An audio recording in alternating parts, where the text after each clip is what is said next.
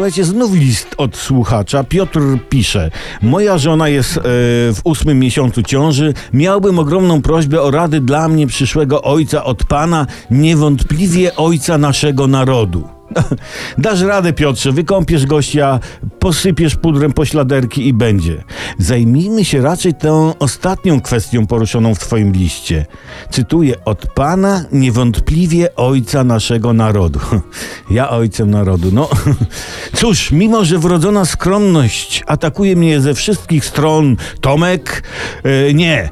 Tomek, proszę mi tego, co zaraz powiesz, nie mówić. Tomaszu, mówię do ciebie, mówi do mnie wrodzona skromność. No ale muszę przyznać, Polacy, dzieci moje, bobaski kochane, najmilsze, że w tym sformułowaniu o mnie jako ojcu narodu coś jest, coś tkwi, coś pluszcze. To prawda pluszcze, jest i tkwi. Choć nie znalazłem się na liście wpływowych ludzi w kraju, na, rozumiecie, tę listę tworzyli ludzie, którzy lubią się wylegiwać. Nie słuchają rano radia i nie wiedzą nieświadome melepety, kto tak naprawdę kształtuje manowce olbrzymiej liczby Polaków. Kto bodzie ich prawdą, kto przekonuje, kto tłumaczy, kto rozwiązuje ich problemy, choćby ten dzisiejszy Piotra, który nie wiedział jak być ojcem, a już wie, prawda?